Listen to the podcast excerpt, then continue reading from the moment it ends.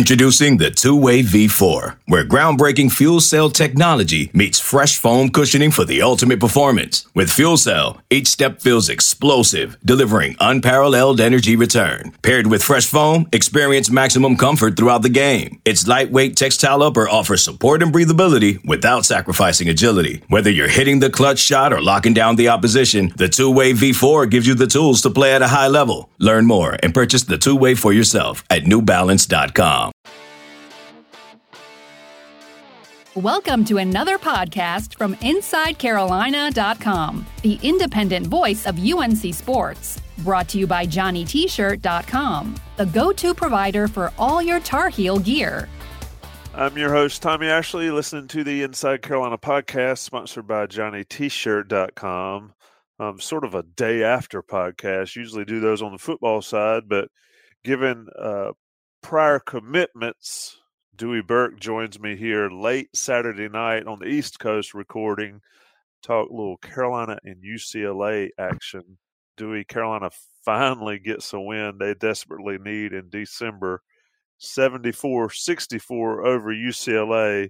A game that was uh, not pretty but sometimes you have to win ugly. Carolina certainly did that against the Bruins. It was ugly eh, on both ends, but I think obviously the story, and we'll get into it, was the play of the freshman backcourt and how they gave us such a great lift in the second half. And I won't say carried us, but were instrumental in us finding a way to go into Christmas with a win. All I was thinking about all morning and leading up to the game was how badly I would feel for the guys and for Coach Williams if they obviously if they lost another one but it's no fun to lose the game before christmas. Happened to me my junior year and we were out in la playing against southern cal and lost that game and then i took a red eye back to philly and didn't sleep because of how bad it felt to lose right before christmas. So i'm happy for the team and the guys and everybody on the pro- around the program to get that win that they so badly needed but uh, not a pretty game by any means. UCLA is not that good, and they're rebuilding their program. But I was proud of our guys. We fought,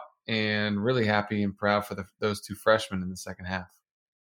Indeed, we'll talk about them. In fact, we'll talk about them right now. But I want to let our listeners know we're going to talk about the UCLA game, go in depth at that, get Dewey's thoughts on that, and then we'll take some of those questions off Twitter I got from you guys early. It's interesting, Dewey, during the course of a game. I think I tweeted about our podcast maybe at halftime and the questions sort of evolve as the game progresses. It, it's it's funny to me how um, fans really live and die by every moment, and I know it's um, hard not to do that if you're so invested in watching your team.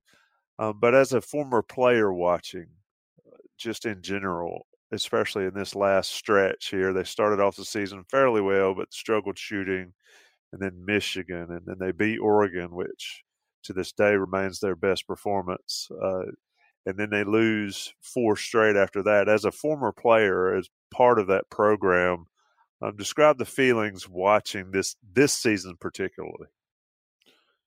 Uh, it's really tough. I mean, there's no there's no sugarcoating to put on it. It's really tough. A lot of times we've not looked like Carolina at all in terms of the way we've been playing, the the, the way we've been executing has not been the way we are coached, and it's been hard. But at the same time, it's it, coach keeps saying it's not an excuse that we have guys that are out, but it is a fact. It is part of the conversation, and when you lose a potential top three, five, four or five pick from an already somewhat lower talented team relative to what we've had in the past, which is such a high bar.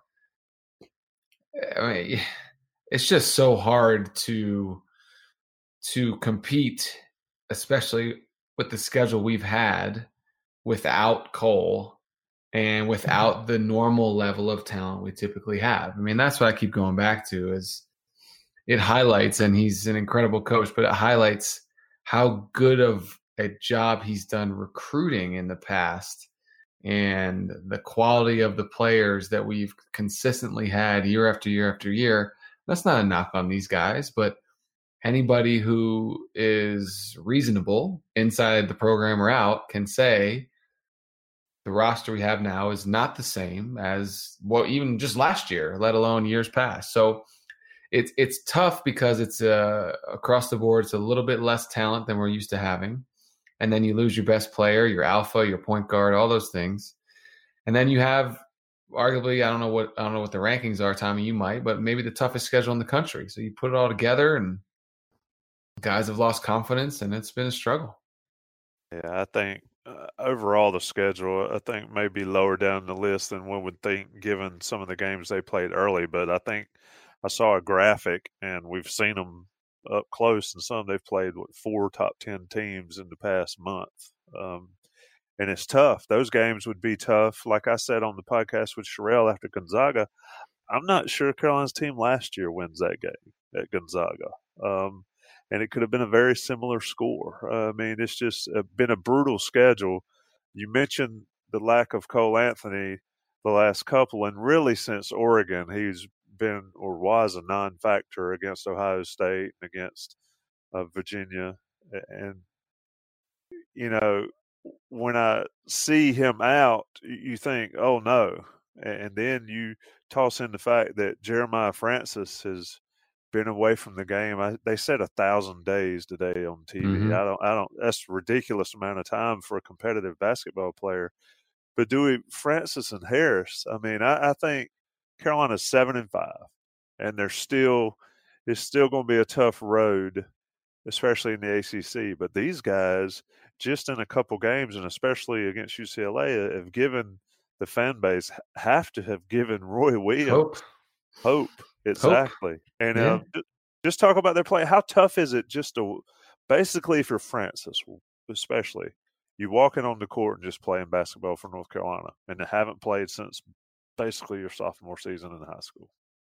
It's astounding. I mean, it's totally uncharted waters, right? There's no you you can't turn to some other player and say, "Oh, well, remember when he did this for us or for some other team that we that we're aware of." I mean, there's no there's no story I'm aware of where a kid literally missed three years and then gets the the all clear to go play and then goes and plays meaningful minutes on the road against the top five team and then and then he didn't start today but he basically played starter minutes for us it's astounding here's what i'll tell you and i think fans will love to hear this but uh, I've, I've made reference to the group text that my friends and my teammates are on from when I played.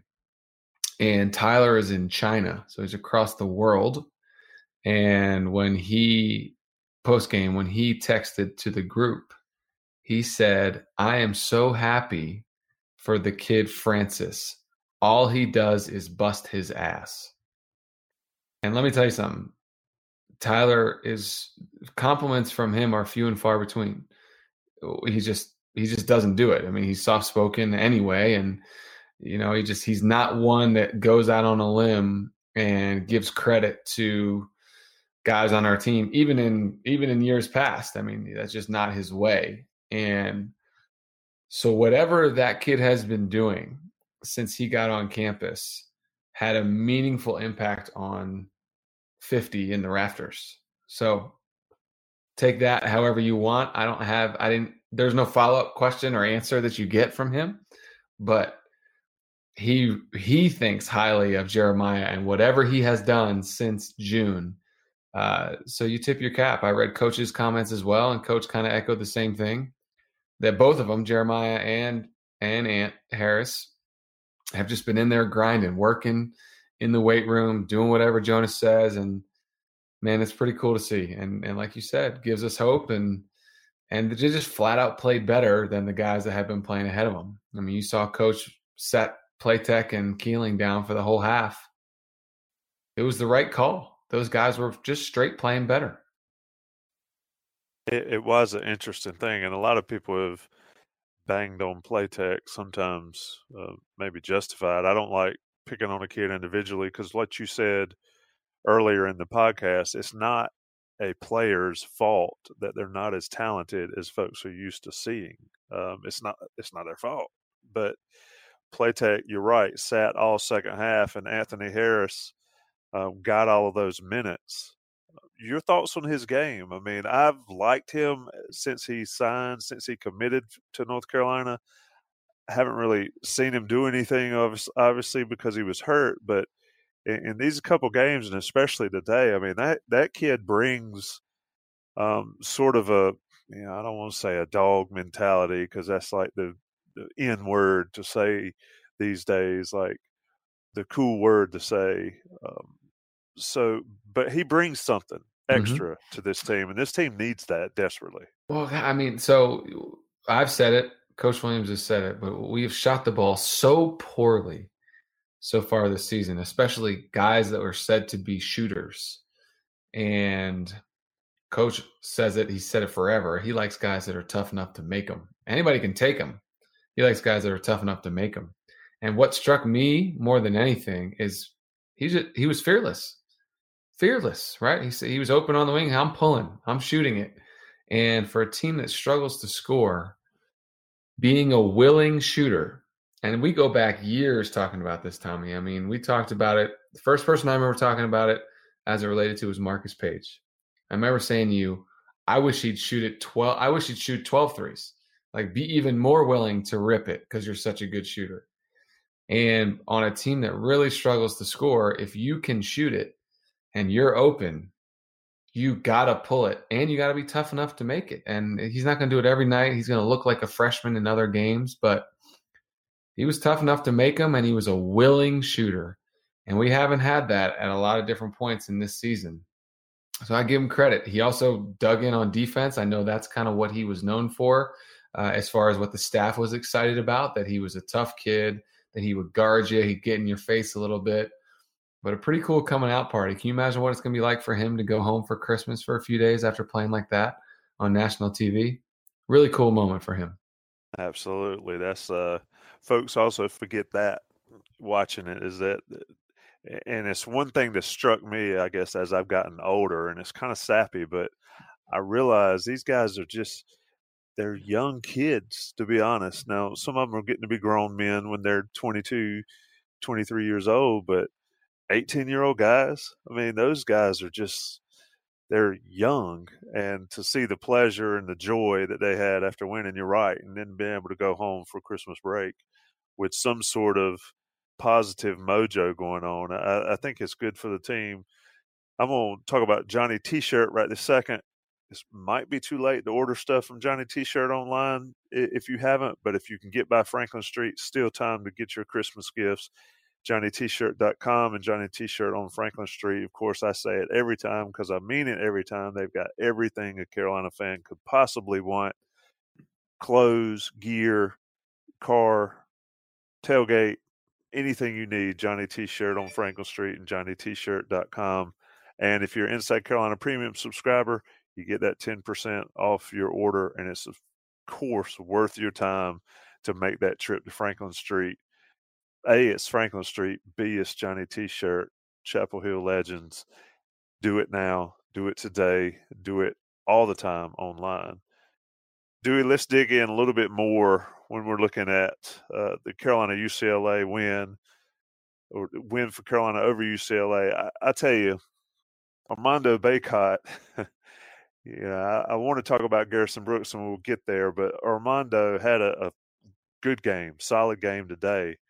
What a struggle the last two games. And then he comes out, goes five for seven. He needs to shoot free throws better. He leaves a lot of points on the board, but 15 and 12 after two just horrific ball games for him. I think it sort of speaks to A, the talent that kid has, and B, um, his willingness to listen to his coach and the willingness to get out there and keep pushing. That's right, and, and I think it's so rare for a post player to shoot such a low percentage in one game, let alone two. I, if I'm being honest, I wasn't overly concerned about Armando. I just think he was just having a couple fluky games where the ball just wouldn't go in the basket. Uh, I do think he needs to continue to work on going stronger to the rim, not fading away, not not taking contested, difficult ones where he's not at the rim with a chance to get fouled. But my reaction to how he played tonight was obviously it was much better. He does need to make his free throws, but seven field goal attempts is not enough. I mean, he's our most gifted offensive player at this point with Cole being out. and seven field goal attempts is not enough. I did think there were a number of times we missed him on the block or in the post or in the high low potential, uh, or excuse me, a high low potential pass was there and we didn't make it. Um, I don't, I'm not worried about Mondo. I think there was a point early in the season where it kind of clicked for him in terms of the energy he had to bring. He still has work to do skill wise, intelligence wise, knowing where he's supposed to be. But I think he has figured out how hard he has to play. And I think the ball is going to go in the basket more often than not. So I, I don't have big concerns about him other than, as you said, shoot the free throws better. And for me, more free uh, field goal attempts. Seven is not enough. Let's talk about that. And Bacot with seven attempts, Garrison with 11 today, both made five field goals. You know, somebody posted this on Twitter and I've thought it. I, and I said it maybe on this podcast. I don't know if I said it with you, but if I did, we'll talk about it again. Why is it so difficult or seems so difficult for Carolina to make the good entry passes to these guys? Because you're right. They missed Bacot several times, they missed Garrison Brooks several times and then some of the passes that were made were just to the wrong hand. I, I think mm-hmm. uh, Raftery pointed that out on one, or just late, or at somebody's feet. I mean, why is that such a difficult uh, thing to accomplish for a North Carolina team that has always played inside out? Well, if you were UCLA and you're doing your scouting report, was there anybody on the perimeter for North Carolina that you were worried about ripping you for five to seven threes? Yeah, no. In fact, I told my oldest son if I were UCLA, we'd play a two-one-two zone, and everybody'd have a foot in the paint. There you go. So if you're guarding our perimeter players up until obviously Harris made a couple, B Rob shot the ball well in the first half, but if you're guarding our guys, you're an extra step, step and a half further off than you typically might be. And that makes that entry pass into the post exponentially more difficult. So you try to throw it a little wider than you thought, or it takes an extra second, and the rhythm of when your post guy has gotten his weight in the right place and positioning and expects the ball to arrive, and it comes a half to a full second later, his weight is shifted, whatever the case. To me, that is all driven by the fact that you're not as you're not a threat on the perimeter if you shoot the ball poorly for 12 games like we did. Uh, that's just that's what it is to me you know, you, do you think Cam Johnson had a hard time making post entry passes last year yeah, or Coby? Not. No, not at all. Because teams knew if I give these guys an inch, they're going to rip it. And we just don't have that right now. Haven't proven it. When a team puts together a scouting report, they watch four or five games. What did they see? They saw us shoot the ball terribly. And so consequently, when they were going to play man to man, they said, hey, look, Guy on the wing picks up his dribble. Sag off him. Keep the ball out of the paint because the way they're going to beat us, at least you would think coming into the game, is if Bacot and Brooks get it going from the inside. So make them beat us from the outside.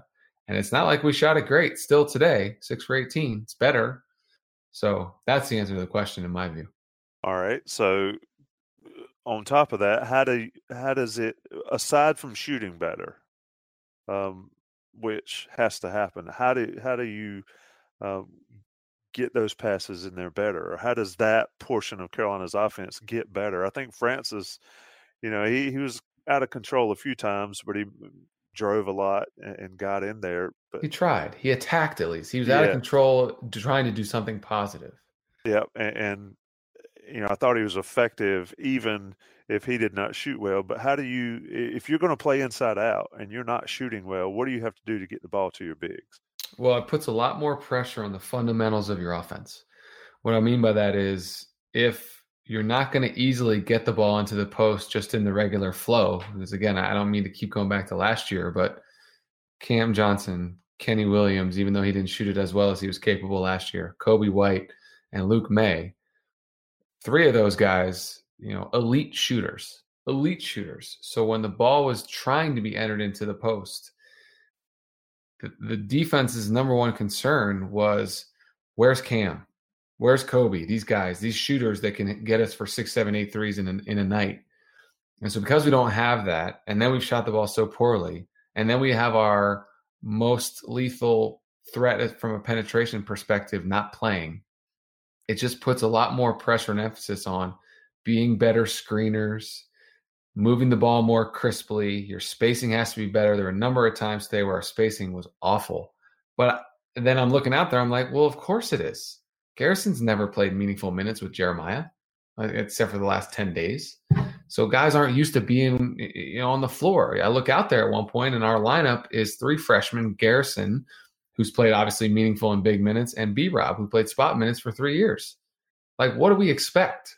So it'll take some time, but to answer your specific question, to get better shots and hopefully make the ball from uh, make the shots from the perimeter and get our bigs looks on the interior, you got to be better screeners. You got to be better cutters.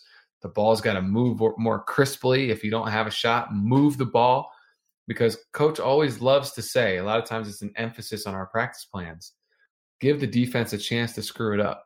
Well, the way you do that is you set the first great screen. Then that guy gets a little behind and his teammate has to help him. Then you make the next right pass, the next great cut.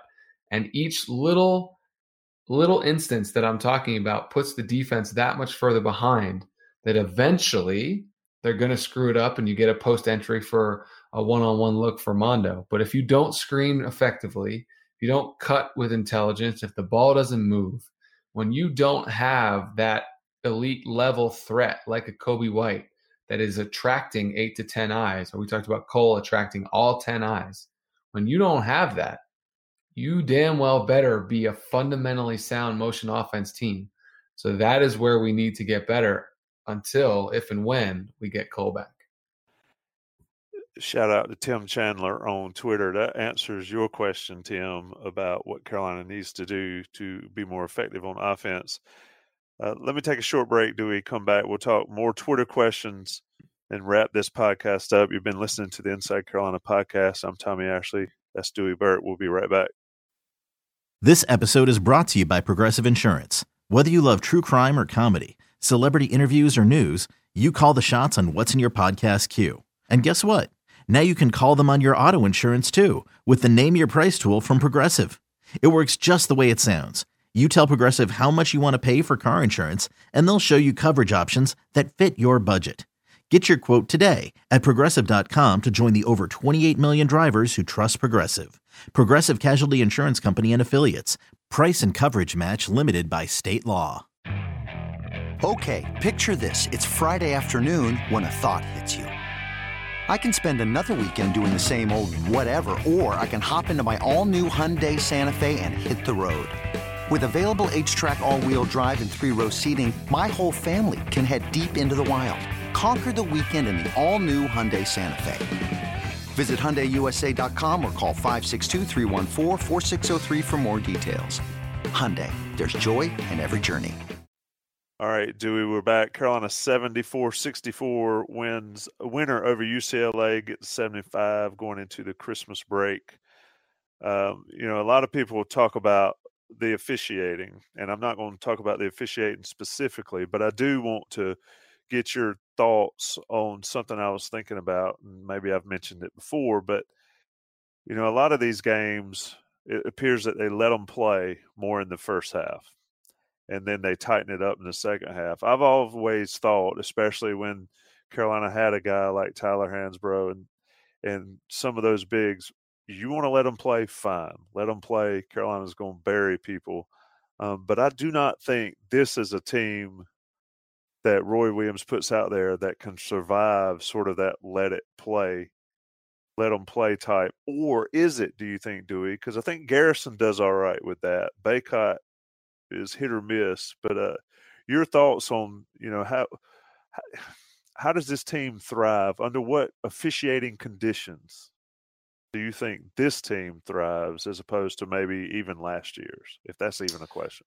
Well, certainly on paper, we we don't we don't scare anyone without Cole. So you, you don't look at our roster as it's currently made up in terms of the eligible players and say, damn, like that dude is going to be something to deal with. And that even even thinking about last year, like even Nassir, like he came off the bench, you were like, well, that's an NBA body. Whoa. Like we don't have that. You know, Bacot maybe, but I think he's still he's still getting in condition and remaking himself to be that maybe. Um, Cole was the only one who you said, all right, there's a swagger about that dude. There's a way he moves, the way he jumps, the way he can score that you know, then you could say, I'll, you know, I'll go to a physical fight of a game with Cole. Now, let's see though what Harris and, and Francis bring as they get consistent minutes because you would watch the last couple games and say, those kids will come for a fight. So I think we still don't know, Tommy. I mean, our roster, as coach said, we thought that Sterling and Cole were going to be two of our top six coming into this season, and they're both not playing, and they weren't even in Vegas. Uh, was what he said. So, you know, I don't know. It's uh, that's such an interesting question. How would how would I how would I wish we were refereed? Um, I you know we're we're not a prototypical Carolina team where we're just going to pound you and pound you and pound you on the glass, and a missed jump shot is almost like an assist in, in some years past the way we've played. But we just don't. It's back to the start of the podcast. We don't have the we don't have the guys. I mean, pick a year. We had a team at one point. They walked out to the jump ball with a front line of Harrison Barnes, Tyler Zeller, and John Henson. Like what the other teams, they, they were like, damn, like that looks like three lottery picks. That that looks like and, and Harrison was six eight, and those guys were 6'10", 6'11", and and you know, then you said, hey, however the refs call it, doesn't matter. We're gonna pound these dudes. We're so big, we're so strong, and you just, it's just different. That's all. So I, you know, I don't know if I even answered the question. I'm just going with going through my head. It's like you walk out for the tip and it's just different right now. And we'll see how we do over the next couple of months and hopefully Cole comes back and Francis and Harris continue to grow and and they're going to have freshman moments but they showed some more fight than maybe some of the other guys have so far but I don't know Tommy it's it's weird to watch because at, at some point you also just you are you are who you were you were recruited as. You know, four and three star guys are a lot of who are having our minutes right now, and with the exception of like Luke Maye, who just outplayed his ranking by leaps and bounds. We don't have seven McDonald's All Americans like we have at have had at certain times. So it's just a different different feel, different year, different coaching challenge, all those things it's interesting to watch. I mean, against Wofford, especially when Francis and Harris were just first getting out there, you had one guy that maybe, and again, it's not a knock on the players themselves, but you had one guy that was maybe a traditional Carolina talent. And that's, it was just fascinating. I, mean, it, one thing that for me watching is you, you see mid majors, if you want to call them that anymore. You see Wofford, a team like Wofford, and those guys are not overly talented, but they they were just playing so much more together with perhaps even less talent than Carolina had, and Carolina just looked so discombobulated, so out of it. That so that leads me to my question uh, that somebody asked, "What's getting better and what's getting worse?" I think for me watching, even though it looked ugly at times, I mean it was brutally ugly, and UCLA is terrible. I mean, and they looked apart. They they look like they got some dudes that can play, and, and they they were just bad. But so for me, Carolina was able to string together 10, 15, 20, 25 minutes of consistent play. Um, for you, what have you seen over the last 12 games? You know, where was it for you at the beginning and now where is it? As far as the scale of how a season normally goes for Carolina? These are confusing questions, but hey, it's late here on the East Coast and you can handle it. all good. All good. You know, it just it started quite obviously as a season where we were all very much looking forward to watching Cole. And we talked preseason podcast, early season podcast, we would go as he went. And I don't think we thought that the rest of the team would struggle as much as they have, even when we still had him. And then the unthinkable happened is that he got hurt. And you didn't ask me the question I thought you'd ask me about is he definitely coming back? So if you want me to answer that later, I will. Um, so he gets hurt. You lose your only, you know, surefire NBA talent. And then the rest of the guys have struggled so much. But think about what practice has been like. So we we watched him when Cole was playing. Depend on Cole, and he had to get 30 plus to get us our first ACC win, and so much pressure on him. Well, remember we also practiced that way, not from a sense of here, Cole, go do everything, but our practices are so competitive, and you want to win the drills you're in, otherwise you run. So if you were on Cole's team, what would you do in practice? You would try to get him to get the best shot you could get so you could win the drill so you didn't have to run. So we play that way in practice and then in the games and you saw it, and all of a sudden he's gone and he's not coming back soon. So you, you take that. Guys have struggled much more than I thought they would. I thought Pierce would shoot the ball better. I thought B Rob would shoot the ball better. I thought Platek would shoot the ball better, and they haven't. And then now all of a sudden we've got two kids that have only been practicing for 10 days that it looks like are going to play starter or very meaningful minutes. It's just so discombobulated and thrown off. I don't know how to say. We're certainly, we don't have the record I thought we would have. I did think we would struggle at times, but you always make the assumption that you're going to have Cole the whole time. And we haven't.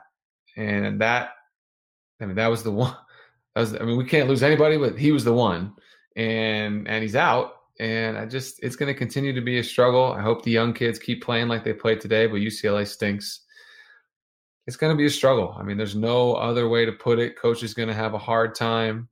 He's got to keep trying to will these guys to to make plays and make shots and take better care of the ball and find ways to win. But it's going to be tough. Our conference is college basketball is down. Our conference is down but we're down. So it's it's going to be a challenge.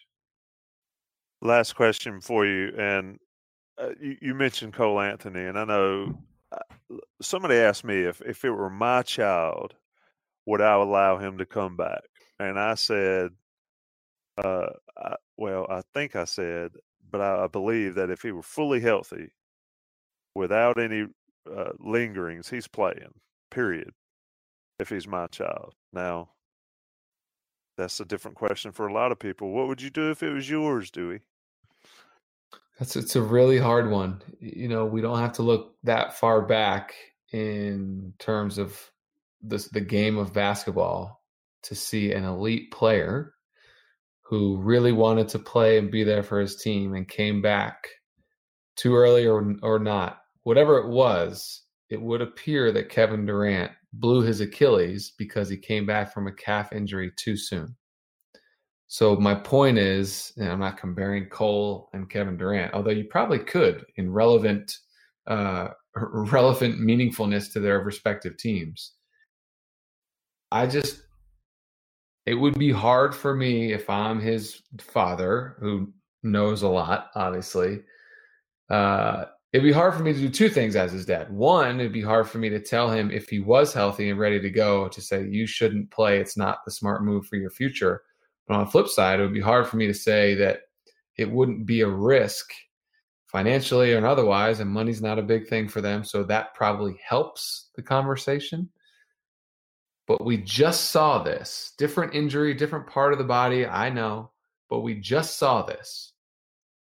And it's hard not to look at that and say, man, the whole concept of rushing back or anything like that or trying to put a timetable on it when the health of these elite athletes is so precious man that's hard. It's hard to be in that room. It, it's hard to no matter what he could get hurt again and then it then it ultimately was the wrong decision.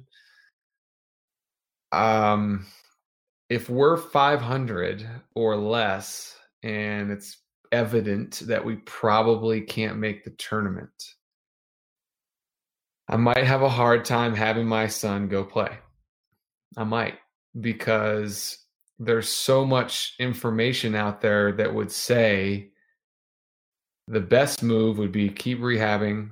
You think you're ready? Wait three more weeks. You think you're ready then? Wait another month and just get ready for NBA workouts and go do your thing. It would be a shame if we didn't get to see him put the jersey on again, but ah oh, man, tough one. I just I don't know I don't know what the right thing is, but I'll say that I'll be more surprised than not if he plays again.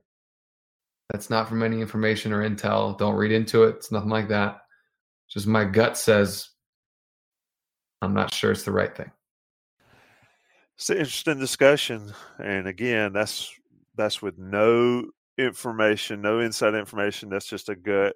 Parents talking about players and, and um, you know, as if they were your kids. So that folks don't read, need to read anything more into it than it is. I I think uh, I think he plays if he's fully healthy. If he's fully healthy, um, we'll see. But Carolina needs to be relevant as well. You're right about the.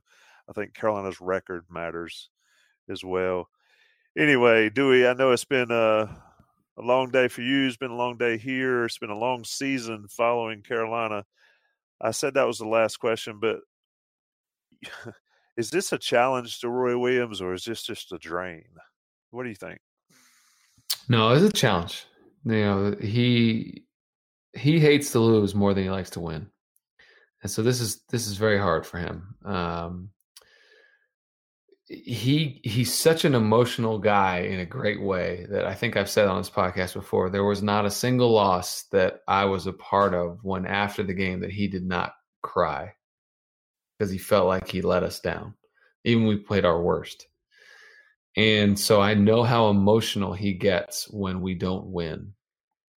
And I know how hard he takes it. And you remember there's that story about Coach Smith taking him to dinner before he took the Kansas job or whatever and, and saying something to the effect of, I worry about you, Roy, because you you take the losses so hard that I don't know if you you can do this all that long unless you figure out a way to deal with it better.